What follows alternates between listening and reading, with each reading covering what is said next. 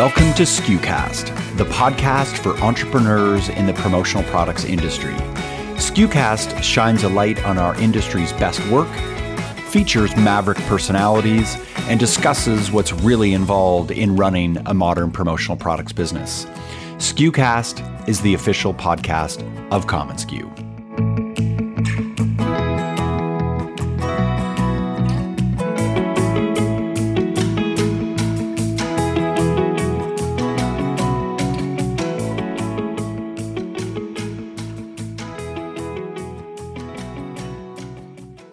the economy roars out of the pandemic in a state of uncertainty.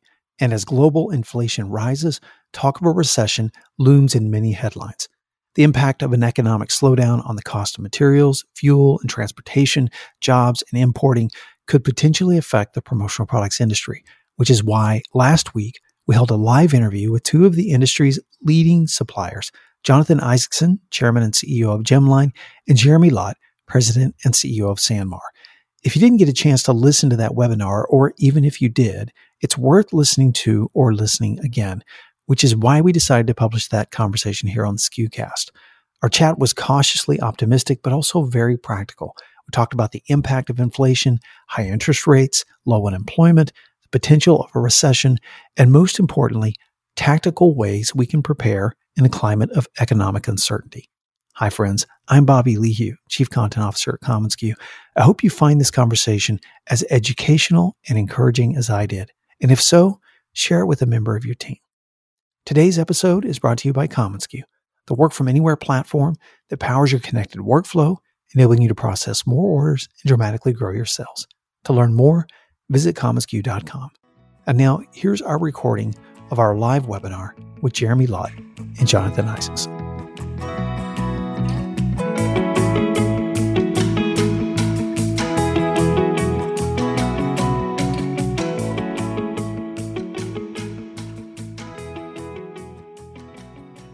Welcome. I'm uh, Bobby Lehew, Chief Content Officer at commonsku, and thanks for joining us for today's discussion. Is promo headed for a recession? I'm joined by Jonathan Isaacson, Chairman and CEO of Gemline, and Jeremy Lott, President and CEO of SanMar, both highly respected leaders in the industry, not only for their incredible, incredible businesses, but for the passion by which they lead. They're both deeply invested in the industry, and we're honored to call them friends. And in one caveat before we begin, begin um, neither Jeremy nor Jonathan are economists. I think they would want me to say that at the outset. But the purpose of this conversation is really to consider the current and future economic climate as it relates specifically to our business and to consider some tactical ways that we can prepare for the future regardless of the outcome. So we're going to break this down into three categories. First, we're going to talk a little bit about inflation and then the potential of recession and what that means. Um, if any of that means uh, what we think it does. And then the third thing we're going to talk about are some practical tips that we can prepare for just um, smart doing smart business tactics for our business just to be prepared for any economic crisis whatsoever. So regarding inflation, here's some context before we get to our first question. In June, the consumer price index rose to 9.1%, a 40 year high. Fuel costs shot up, as we all know, nearly 50% from 2021. The Federal Reserve um, raised interest rates by three quarters of a percentage point, the most aggressive hike since 94. Canada's central bank raised its benchmark interest rate Wednesday by a full percentage point to 2.5%, the largest increase in 20 years. And from the Financial Times, June's increase in the consumer price index signals expectations for another historically large US Federal Reserve interest rate rise this month. Inflation is such a big topic for us to get our minds around can we view the topic of inflation through a smaller lens like fuel costs? Um, to start with jeremy how are you seeing fuel costs impact our business? Or are there some other indicators that you're seeing impact the business as inflation rises? I think it's a mistake maybe to look at it through just one kind of cost but i think it's important to look at it over this kind of trend for the last two years. I mean clearly you had this um, both economic and global shock with a pandemic. You had this economy that was stopped and then turned back on with huge amounts of cash pumped into the, the economy through government spending and through direct giving to consumers and everything that the government did. Huge demand, supply chain constraints, and you have this inflation that is that has come from that. And this is not I don't think a huge surprise. And it's really not a surprise to anybody who's running a business because I think mm. when the Fed was saying this is transitory and we don't see this as real, I think everyone I knew who was saying like, well, that's BS. We can see this coming, and and it's happening with labor rates and shortage of labor, and all of our costs have kind of moved up. So look at it through the lens of just a commodity. I think is a is a mistake, but I think you have seen um, just a real overheating of the economy leading towards you know price increases and a Fed today that's trying to take aggressive action to to slow that down. Yeah, part of the reason I ask it, um, Jonathan, is, is is this difference between consumer fuel costs that we all see at the pump and how fuel costs impact the price of products downstream or down the line or down the future. You mentioned, Jonathan, that nylon and polyester are petroleum derivatives. Do these like rampant fuel costs impact product pricing for us downstream? There are three things I think that go into the cost of any of these products, or there's more, actually there's more than three things, but you can think about the cost of the raw materials, the conversion cost, and supply and demand. And so, you, if the cost can be whatever, if there's no demand, then the prices are not going to rise. And what you had is the input costs going up. Jeremy talked about labor. We can talk about transportation. We can talk about other things. The raw material price went up uh, and you have a lot of demand, and voila, you get inflation. It's not really a surprise, as Jeremy said. Hmm. Fuel energy is a unique commodity. And what we haven't talked about, we've talked about what's going on with the pandemic or where we are in whatever phase of the pandemic they call this now, uh, the living with it part, I guess. Uh, but we also have the war. And so you have a, about i think it's about 100 million barrels a day is what the world uses and 10% or so of that comes out of russia it's a big supply shock that happens um, in an economy that's roaring along pretty quickly uh, oil is fungible it will move around almost regardless and but still that's been part of the impact and the other piece of this is the investment into new oil uh, over the last few years has not been it's been a little bit depressed. So I think that there's a lot of reasons we are where we are today. Energy impacts a lot, uh, including, by the way, food, because it's used to make fertilizer. And so you have the price of food going up. If the price of some of the staples go up, you end up like wheat, you end up with the price of protein going up because these are the feedstocks that go into protein. And you get these cycles that tend to happen where if it's energy it is a little bit different than other other things. But there is as jeremy said widespread inflation and this is not a huge surprise um, with this immediate inflationary pressure are there product categories in our industry that are more risk right now wow a nice easy question uh, the, the, answer yes um, but i can't tell you what they are frankly mm-hmm. um, i we right now, well, we have sort of an interesting piece in that you have people very worried about the economy and you have 3.6 or 3.8% unemployment rate.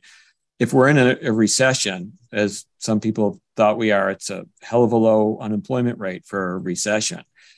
And so what we see is people still buying quality.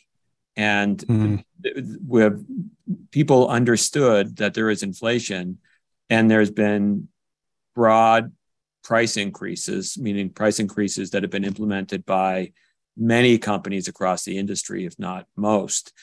And the buyers have understood that this is a factor of all the inputs that we've spoken about. So I don't know that there's a specific category that's okay. at risk because of inflation. Jeremy, any thoughts on that? Yeah, I, am similar to Jonathan. I mean, it was really interesting. I, I I actually printed it out this morning. I was reading it. So J.P. Morgan announced their earnings this morning, and earnings were down because they took uh, basically a big reserve for kind of future losses. Um, but they said consumers are increasing their spending on credit cards. They're paying their bills on time. But Jamie Dimon, who's the CEO, said, I'm reading this. He said, There's an economic hurricane on the horizon, but he wasn't sure how serious it'd be.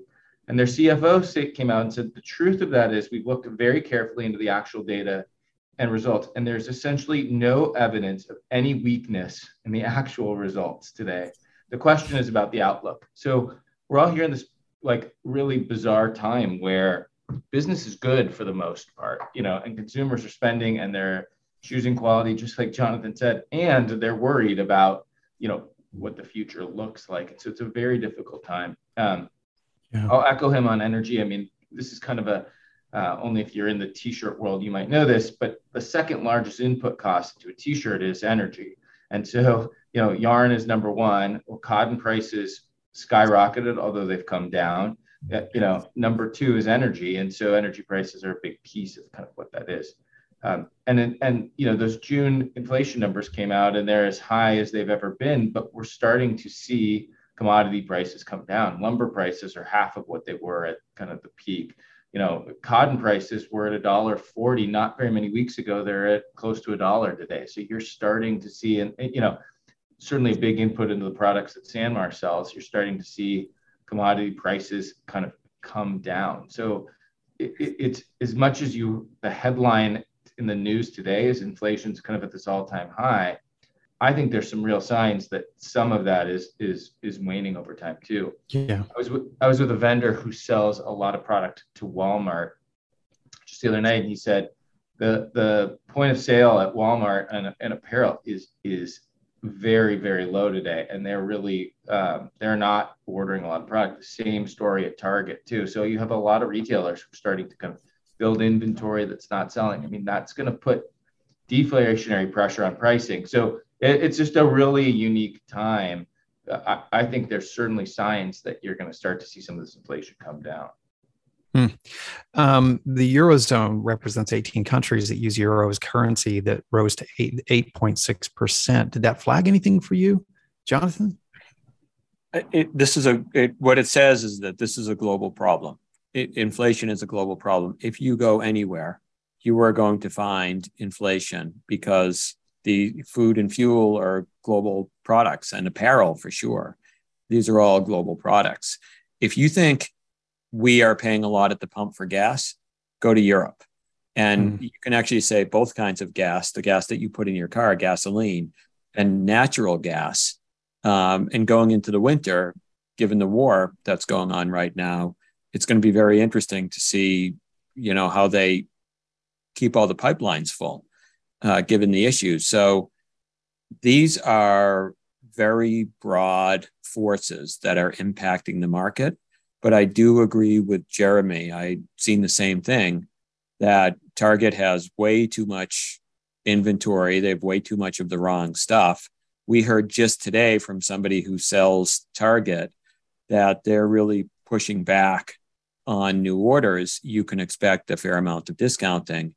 And by the way, this was all uh, this was predictable. In fact, we had a webinar with Willie Shih from Harvard Business School. It's on our website. And he said, in six or eight months, what's going to happen? Hello, TJ Maxx. I think that was his quote. And it's exactly what happened wow. six or eight. You can, yeah. it's up there. You can go look at it. It's just amazing. Mm-hmm. But this was all predictable.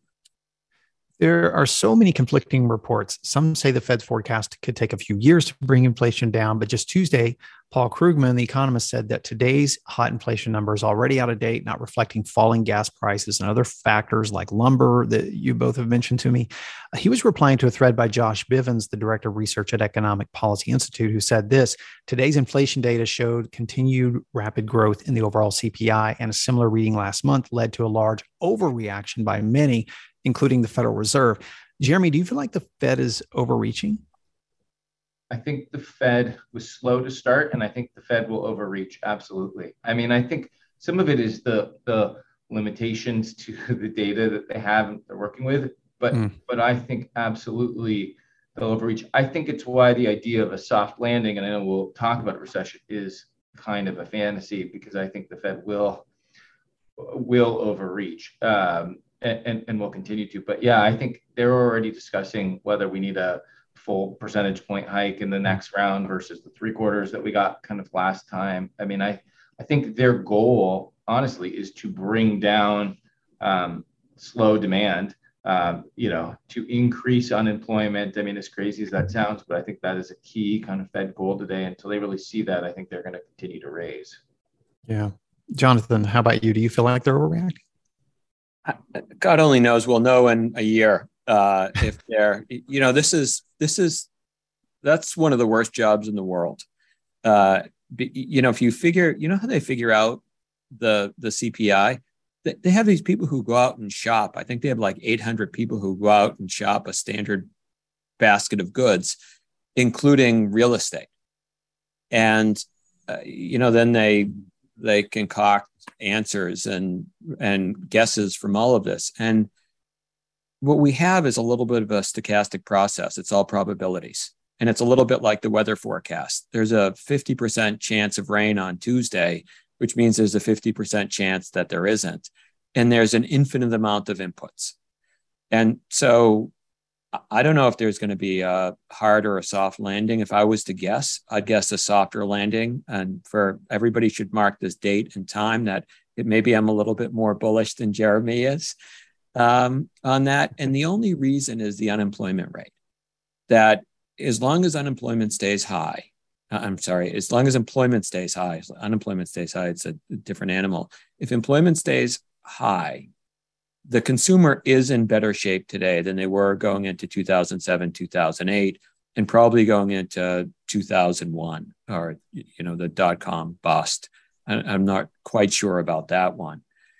And I think business, a, a fair amount of businesses are in decent shape even after the pandemic.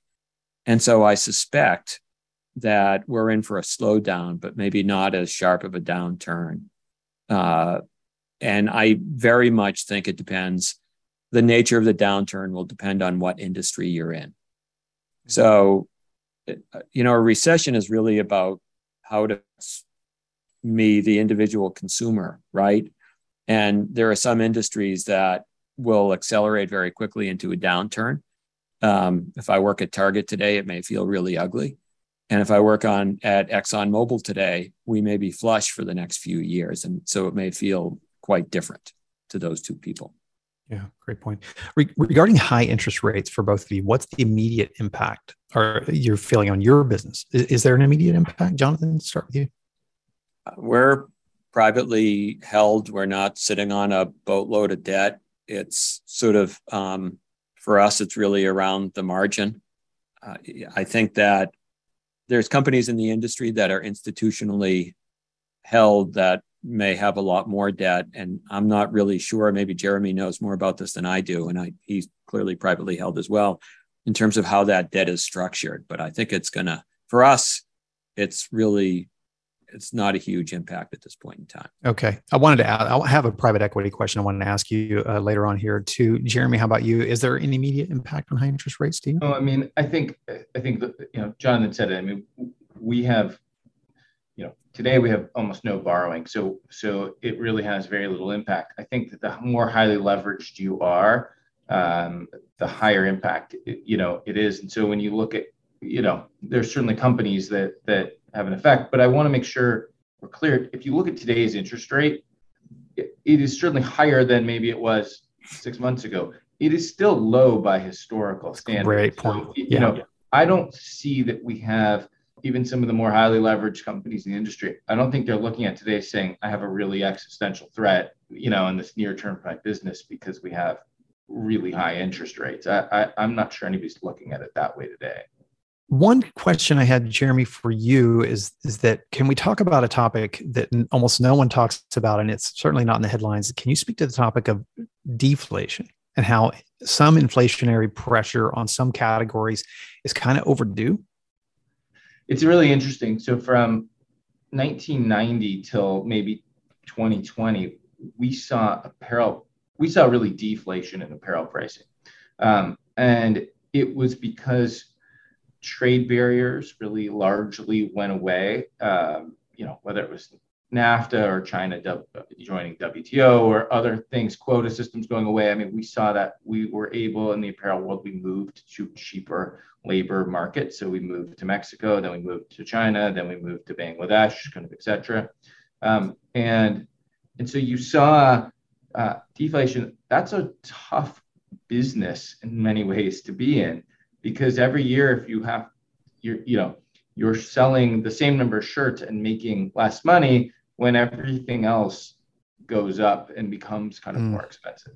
So in my mind, a a small amount of inflation is actually healthy, kind of for a business and an economy. If you know if we are raising prices by you know two or three percent every year, our customers are raising prices. You know that I think is actually a positive. The level of inflation that we have today, I think certainly is not something that that is um, sustainable or that is positive kind of for the industry. Um, but but I will tell you, and and you know, in being totally transparent, I mean, if you look at a lot of the growth that we have had over the last as a company over the last year, it's been driven by the fact that products are more expensive today than than they were, and and so um, I believe that many of our customers have been able to pass through the price increases that have come in the industry. And I think that it's actually driven some profitability in the industry um, that was different than, than maybe that was there before.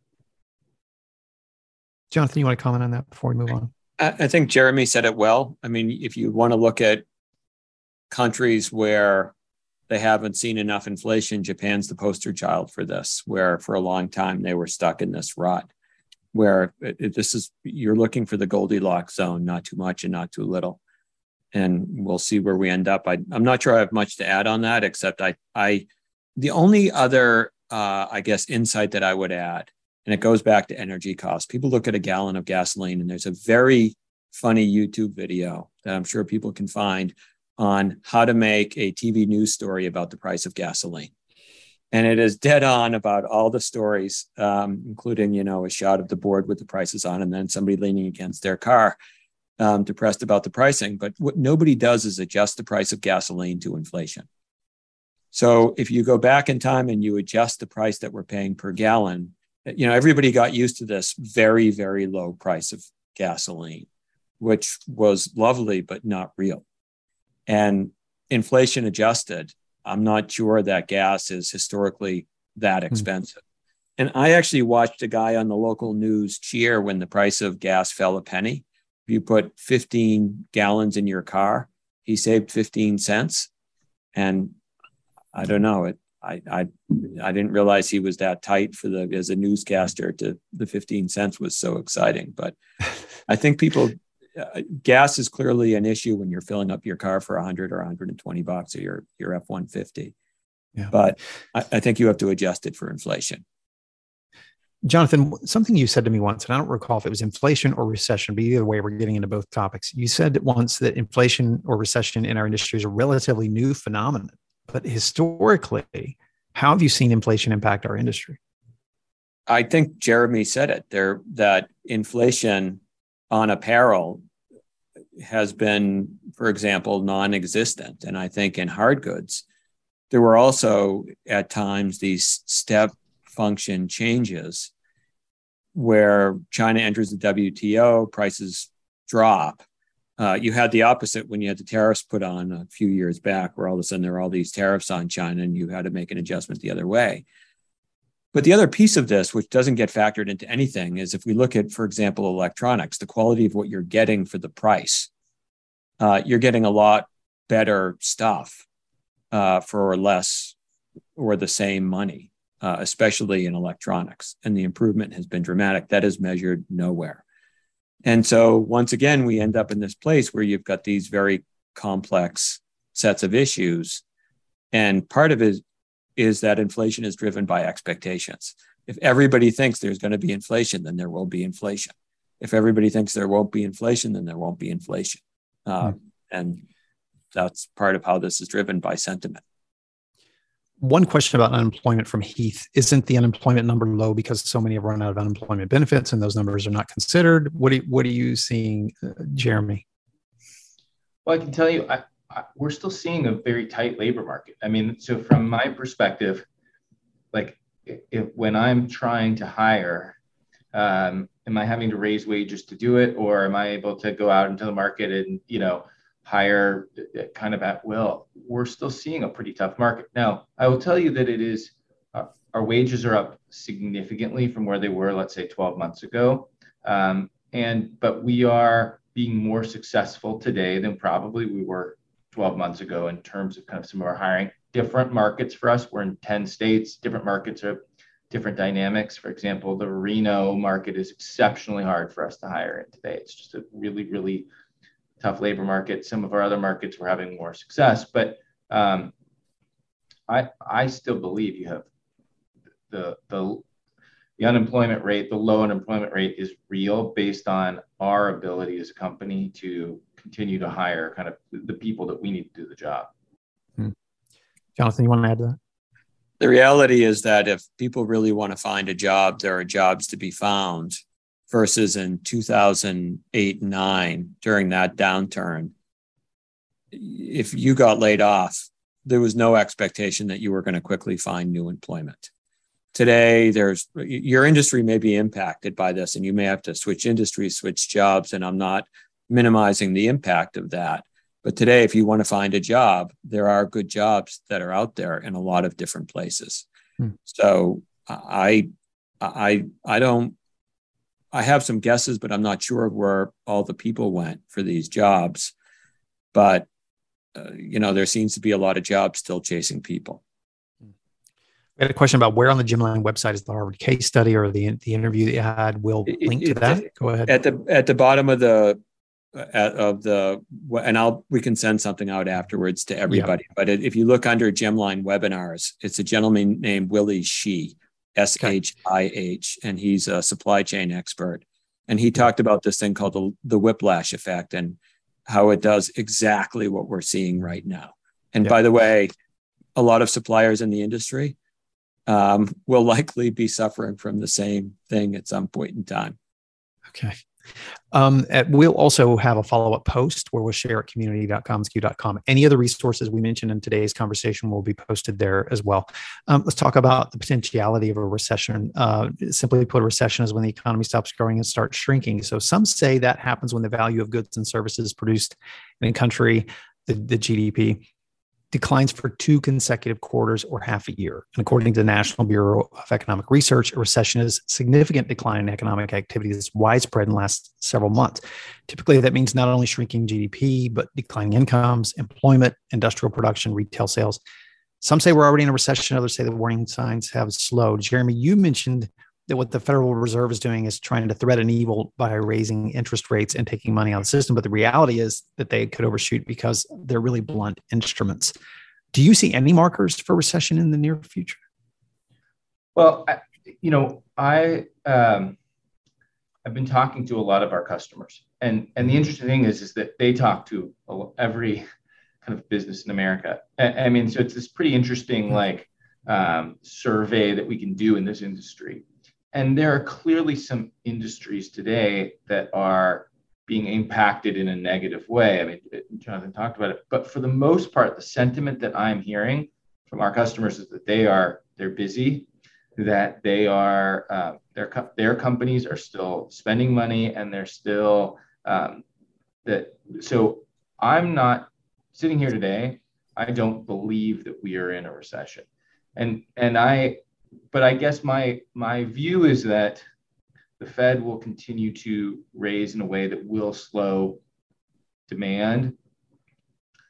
I, I don't see it as a 2007 2008 recession. I, I, do see it as much shallower that for a lot of reasons. And, and Jonathan spoke to them. I mean, I think the health of the consumer is such a better place. I think there's not going to be a liquidity crisis the way that there was in 07. The banks are, are stress tested in a much stronger way.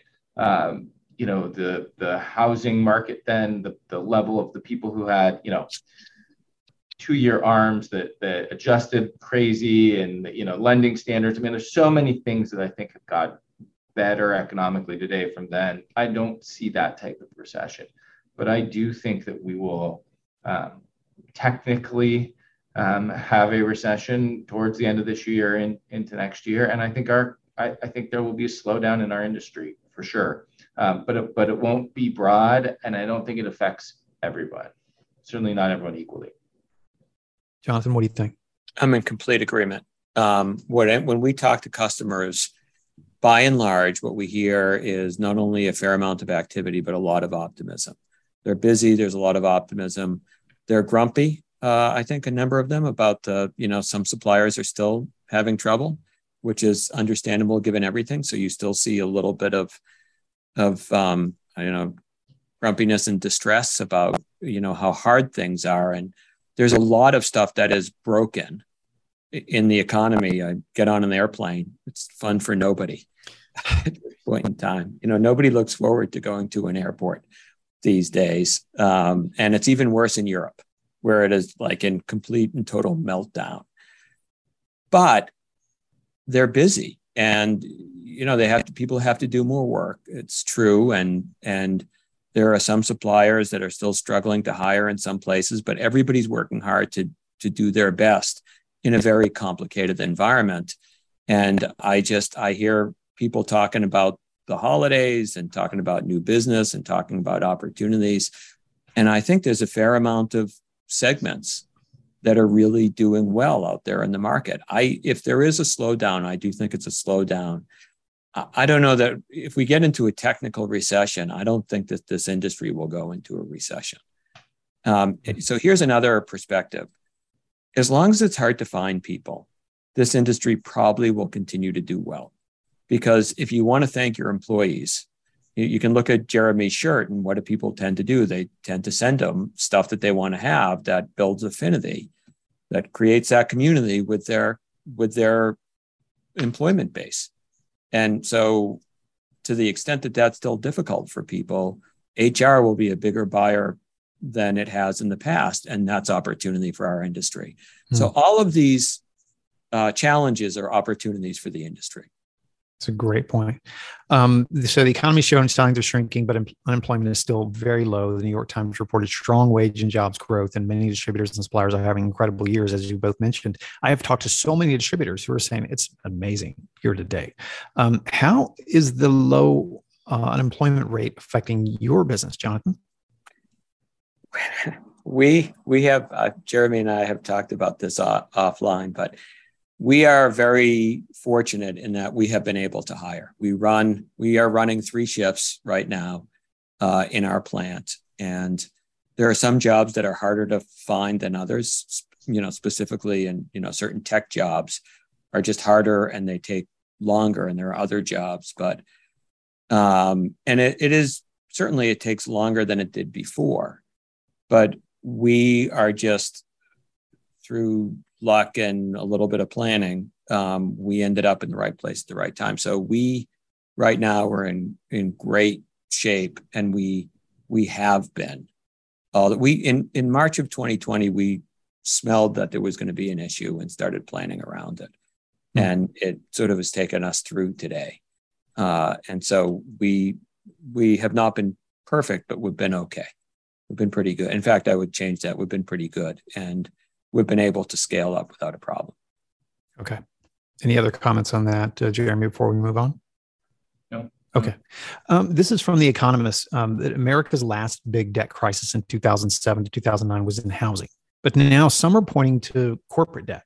And, and this doesn't apply to you two, but it, but we do have a larger representation of private equity in the business than we probably historically had. A steady decline in interest rates over the past 30 years encouraged many companies to borrow record amounts. And now the cost of servicing and refinancing that debt mountain is climbing. Profits are being dented by rising costs, and inventories are piling up at some firms as demand slows. Does a corporate debt meltdown loom? And do you feel like the sentiment is related in our industry? So, Jeremy, there's far more private equity than there was in the past. Um, could certain sectors of our industry face stronger headwinds because of this? Kind of what we talked about before. I think you have a, a, segment of our of our customer base and of our competitors that are much more highly leveraged because of private equity. They might have five or six turns of leverage on their business. That's pretty significant. Uh, I, I think if you are in an industry today that is not faring well or doesn't over the next, you know, 12 months because of the economy or where we're going, I think that higher interest rates could be put you in a really challenging place. But like Jonathan, I am relatively optimistic about our segment, our industry, the value that we provide to people. I think his point on HR and what we mean to kind of people is is spot on.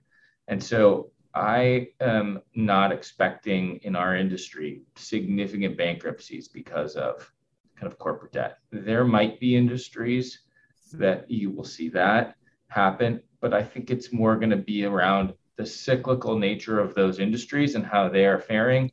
Um, and higher interest rates makes it very difficult um, for them to be successful. There has just been too much exuberance over in in private equity. Um, I think valuations were really high, and there's so much money that we're chasing these deals that companies sold for a lot, and they were able to put a lot of um, debt on their businesses based on really optimistic um, assumptions, and some of those assumptions won't happen. I'm just not sure I see that in our industry. Okay. Jonathan, how about you? Any thoughts on the comments on the um, private equity?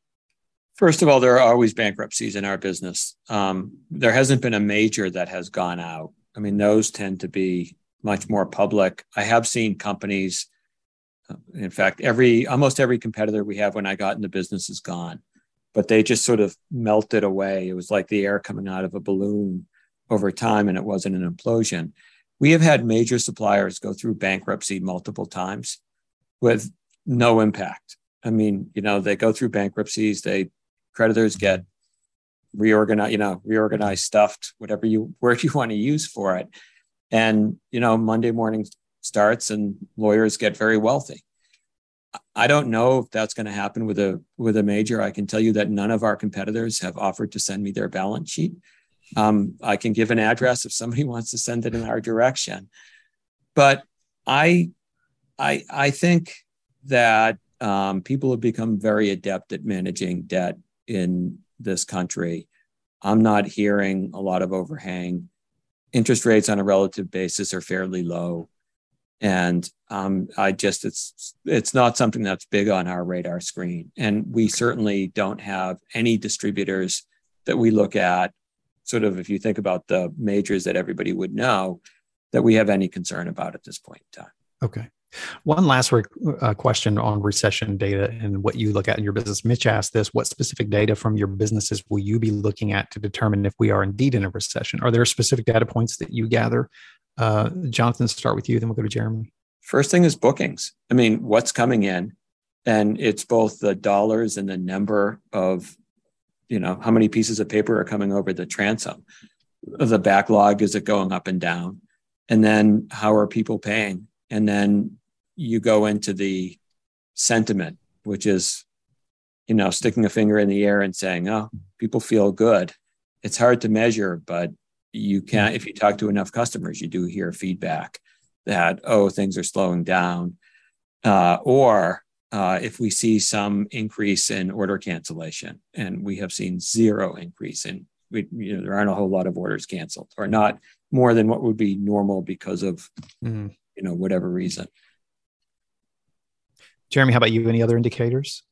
No, I agree with everything Jonathan just said. I, I might just emphasize payments. I mean, I think we've seen that in the past we people start to pay slower because their customers are paying them slower, and and and that can be an indicator. And like Jonathan said, we haven't seen that at all. So okay, um, let's for practical tips to get to our last section of the interview. Talk about some more practical tips, like the HR tip was a great example. But to provide some context for this next question, the value of what we sell as an industry is higher now than in years past. The average order size is growing in this industry. We have a more robust selling toolkit than we've ever had before. Clients are spending more money purposefully and they're willing to pay higher premiums for quality merchandise. We have an industry that is, from a sustainability perspective, at least awake to the idea that we should be selling more conscientiously, and many are doing so.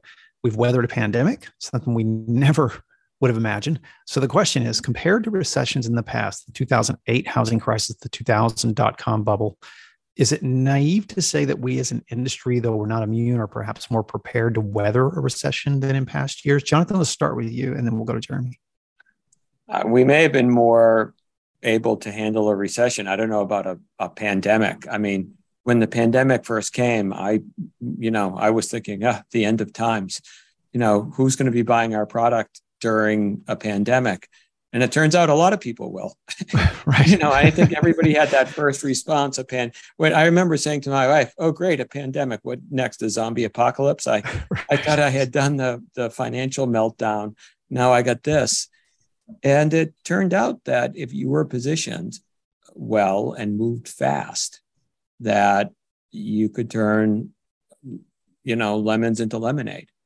And I think a lot of people did with this, and it was a certainly a hard time, and a lot of people suffered. And I'm not glad that it happened, but the industry, and this I will say that if you if you include inflation, this industry was impacted pretty significantly by the pandemic, especially ex PPE. Um, and there would have been a lot more damage outside of PPE to a lot of firms um, if that wasn't there. But today, there's still a lot of optimism, and most of the major players are still there, and people are looking forward. And uh, the people who are here, I think, are um, better prepared to fight a good fight going forward. Jeremy, you want to add to that? You know, if I look back in 2001, we had a, a you know a segment of our customer base. It was you know Bay Area tech firms who you know supplying you know kind of that tech firms who got really hurt. The rest of our customers, or m- many of our customers, had very little impact to the 2001 recession. If you were in Dallas and you were selling to you know the oil industry, it just was like was like not an impact. Uh, in in 07, 08, it was certainly kind of broader. But if you looked at our business in terms of like how many quarters our business actually declined before it started to grow again, I mean, our business, I believe, and I think representative of the industry, um, weathered that recession much better than I think most industries. Um, our customers had to learn how to sell again. They had to diversify their customer base. They found out who was, you know, doing well in those times. They were selling, you know, they, they became a little bit broader in what they were doing. If you lived in Las Vegas then and you just sold to the housing sector, you your business was really hurt. But if you were if you had a broader customer base and maybe you had some schools and maybe you had some other things, like you were you weathered that relatively well. I'm even more optimistic now given a my expectations for this recession and I think Bobby, your point earlier, the value of our product and what we do, I think has really come through in the last two years. I think HR rep- recognizing how important we are to, to people, businesses recognizing how important people are to their success. Um, you know, so I think there's a lot of really positive kind of tailwind. So I do think, um, if I look back historically, our industry has weathered recessions well, and I do think we are uh, really in a, in a, in a pretty good place uh, hmm. going into a potential recession here let's say we head into this slowdown in third or fourth quarter, first quarter of next year, whatever this time period is. Um, let's talk about some practical suggestions for distributors. Then I'm going to ask you for suppliers as well. But for distributors, are there ways that we can be preparing now? Like um, Jonathan, you mentioned to me focusing on certain industries or looking at your industries and the verticals you serve, or shoring up our value proposition. What else, uh, Jonathan, would you advise distributors to do? Well, the first thing I tell people if they're preparing for a downturn that cash is always king. I mean, it's the old thing that the balance sheet is more much more important in downtimes than it is when things are, you know, just moving along happily. So understanding what your cash flow is and preparing around that as best that you can. I will also say that if you get into trouble, the one big mistake I see some distributors making is not to communicate with suppliers. Most suppliers will mm-hmm. understand and try to work with distributors. There's nothing that gets an AR team their antenna up faster than somebody who just goes dark and doesn't communicate. Because instead of you getting to tell the story, they're making up their own story and it's never a good one. Right. But ultimately, it's all about in any time, and it's harder and sometimes, God knows in, in 2008, it was really hard um, finding places to find value to your customer. And when you can show them how they can drive retention, drive sales, open new markets, drive affinity, drive community, whatever it is with the product, that's when you really stand out. And so being able to, as you think about what may come, having a plan. And one of the things that we did there in the beginning of the pandemic is we just called our distributor customers up and just said, How are you doing? And just checked in with mm-hmm. them. And that sort of, we weren't selling anything at that point, well, point in time, but we were just touching base. So just being there as a resource for customers also in a downturn can be a very useful thing. Mm-hmm. Jeremy, you want to add to this for distributors specifically? Yeah, I agree with everything Jonathan said. The only thing, and I always like to caveat that I've never been a distributor, so I've always like whenever I give advice to them, I'm like I've I've never done the job, but I think what I hear from people is when when times are good, they are so busy servicing their existing customers, they stop prospecting because they're like, I just don't have time. And I think it's really important, even in good times, to make sure you're looking for new customers and that you are diversifying your customer base. If you are just heavy in one segment, um, I, I, think that puts you at much more bigger risk than if you have diversification across kind of you know types of business segments that you sell to. So I would always have that as a as a goal. We look whenever we do planning at SanMar, we we plan one recession every five years. Sometimes we don't get it. Sometimes mm. seven years, sometimes ten years. We put one.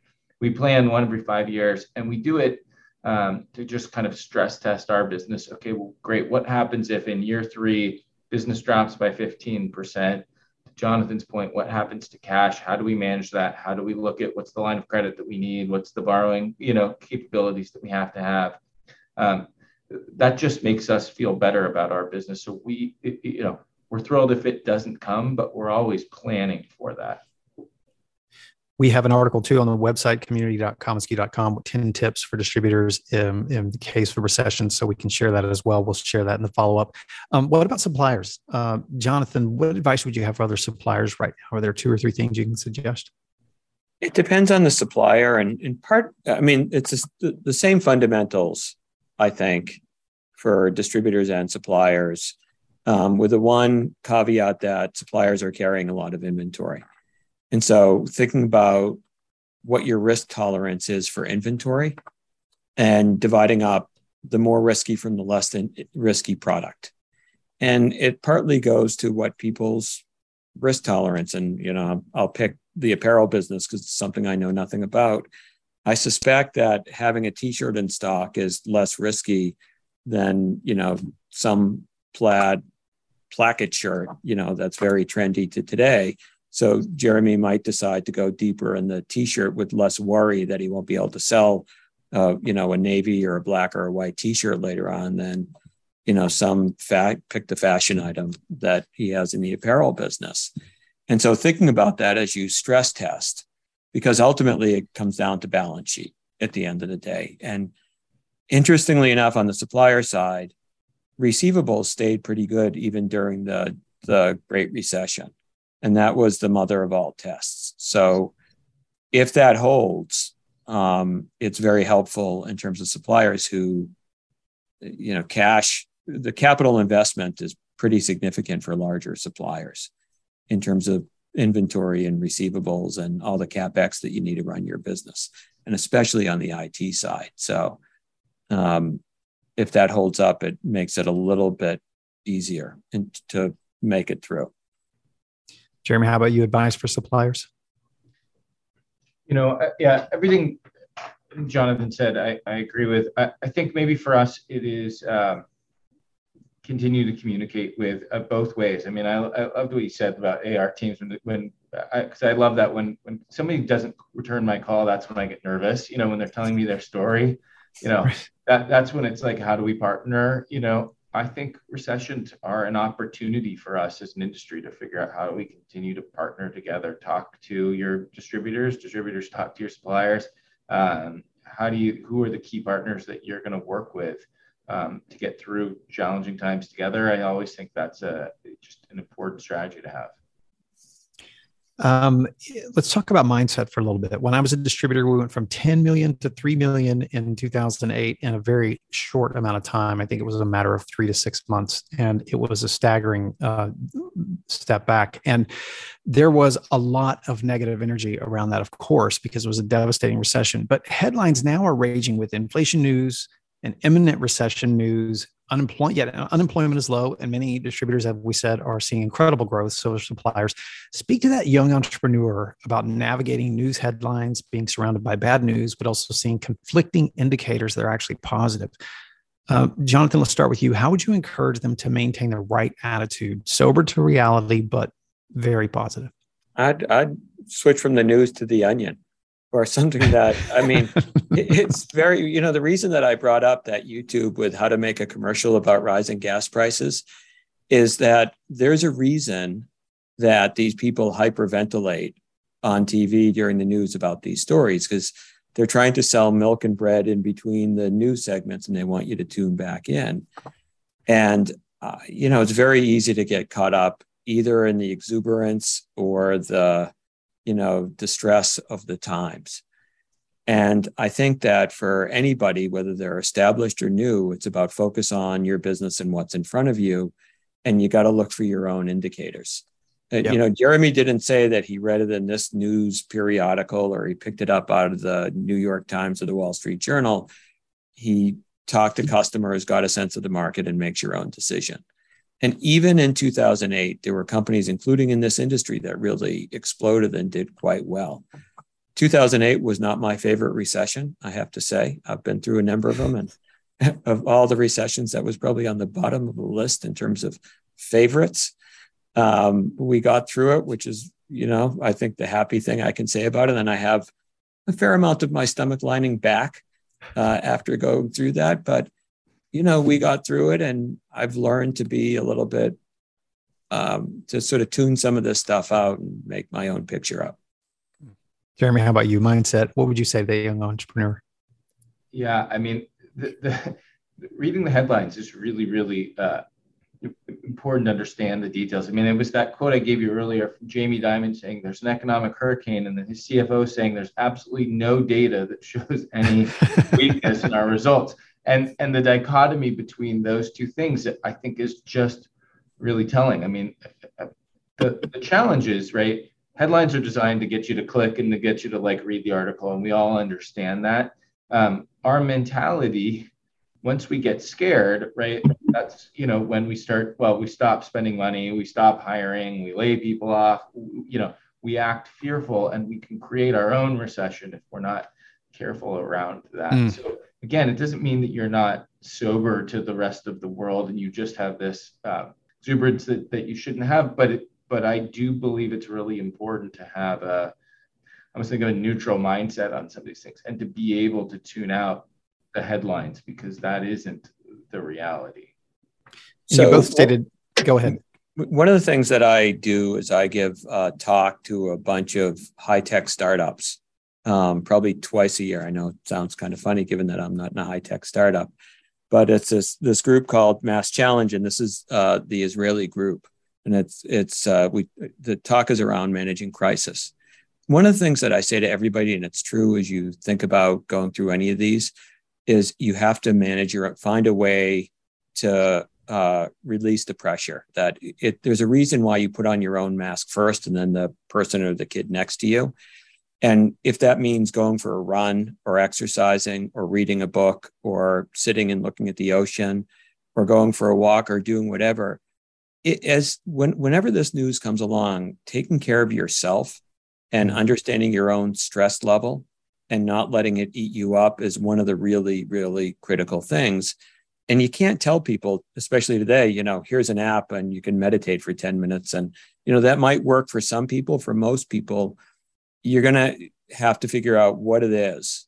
Um, and whether it's just tuning out and watching a movie, you know, some even an idiotic movie or a TV show, you have to find a way to bring down the stress to get some clarity. And, and, during 2008, you know, I would come up with my own narratives, especially in the middle of the night. Like, eh, you know, you start thinking, and you can drive yourself bananas by doing that. Versus, if you're going to have anxiety, you, you want to use that to drive the planning process, but not to make the plan based on the anxiety. And so, yeah. for me, I've always exercised and and especially getting outside it clears my head and allows me to come back much more focused.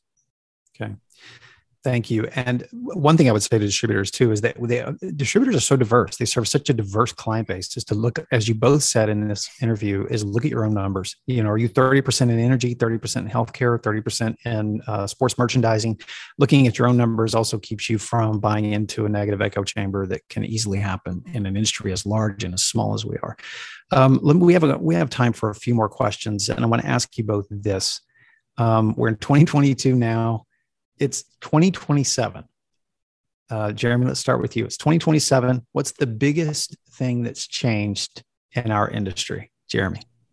It's got to be technology that is enabling us to all do business in a much more efficient way than we have today. I mean, and and I probably would have said that four years ago too, and probably four years before that. But I really believe that it is coming. Um, where so much of the the, the friction that and and challenge around how hard it is to process orders to do things um, is is really eliminated through a lot of kind of technology that's coming. We're seeing on in decoration, there's so much innovation and so many cool things happening in product. There's so many interesting innovations happening, whether that's around technical fabrics or sustainability or uh, you know i'm i'm wearing a watch that like measures my it's like just an apple watch but it measures my heart rate and it has a new feature i don't know if you've seen this it tells you when to stop washing your hands to make sure you wash your hands for you know 20 seconds i mean it's amazing kind of some of this so in an internet of things world and in smart apparel and like all of the cool, i mean there's so much kind of cool innovation coming that i think um, our industry will embrace and that that's exciting. Yeah. Jonathan, how about you? So I, I agree on tech and I like the fact that it's not just the transmission of orders, but everything from decoration to you know what we do on a day-to-day basis. The other two things I'd add, Jeremy mentioned sustainability. I think in a world of climate change, sustainability is going to be increasingly important, especially with the younger generation. And we're going to see more and more focus on sustainability in this industry and the products that aren't sustainable are going to be problematic five years from now, I believe. Mm. And then the other thing is, and this is a much more complex topic, which is this sort of reframing of globalization. That this industry, especially, was very China centric on the hard goods side. And I think uh, the whole globalization paradigm is going to get shifted. And there's, you know, in, in a country with 3.6 or 3.8% unemployment, I don't see all those sewing jobs moving back here. Um, but I do see a whole reframing of what globalization really means. And that's a topic for a different day. Hmm. We have time. We may have time for these last this last question, and that is, uh, Jonathan. I want you to ask a question of Jeremy. And Jeremy, we did this last time back in December, and I really enjoyed this.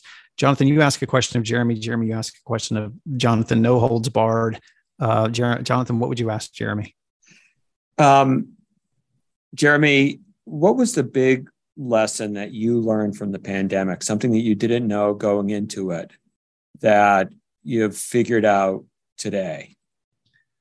Yeah, uh, it, was definitely the biggest lesson for me was, and maybe I, I probably should have known this, places where you need to invest in partnerships in good times because that's when they when you need them and when there's tough times, that's when you're able to lean on people.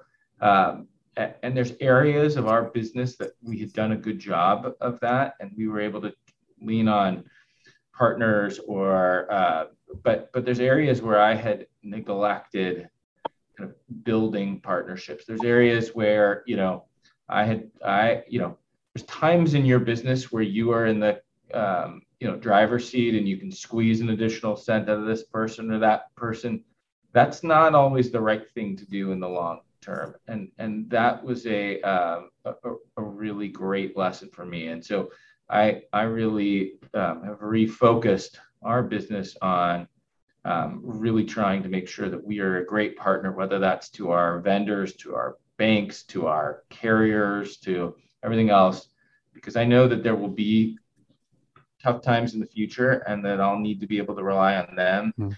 Um, and, and that's definitely uh, a huge lesson for me. Jeremy, we have two minutes left. Uh, how about to Jonathan? What would you ask? Make it a hard one. so uh, well, I don't know. Uh, Jonathan's my friend. I can't, you know, I'm not gonna like, but uh, you know, uh, Jonathan, you and I both decided um, not to attend um, a lot of the, the big industry trade shows in January last year or this year. Will, will we see you in Las Vegas in, in January? So here's the answer, which is a little bit nuanced. We are planning on going back to Vegas, but um, it's probably a kind of a buzzkill way to end this thing. I'm not sure we're done with the variants. Um, and so who knows what January is like anyway. So we're, and I think that the nature of what trade shows are, we don't want to go back in exactly the same way that we did before. So we're planning on going back, but going back differently mm. than what it is that we did before. And if you want to know what that is, you'll have to come see us. Yeah, stay tuned. All right, everybody, thank you so much. Jeremy and Jonathan, thank you so much for sharing your insights with us today. And we appreciate everyone for being here. This is an amazing industry. And I hope everyone has an amazing third quarter. We'll see you soon. Thanks, Bobby. Thank you, Bobby. Thank you, Jeremy. Thanks so much for tuning into this episode of SKUcast. Be sure to keep up with our latest content by subscribing to SKUcast on iTunes or to our blog at community.commonsku.com. Until next time, friends, thanks so much for listening.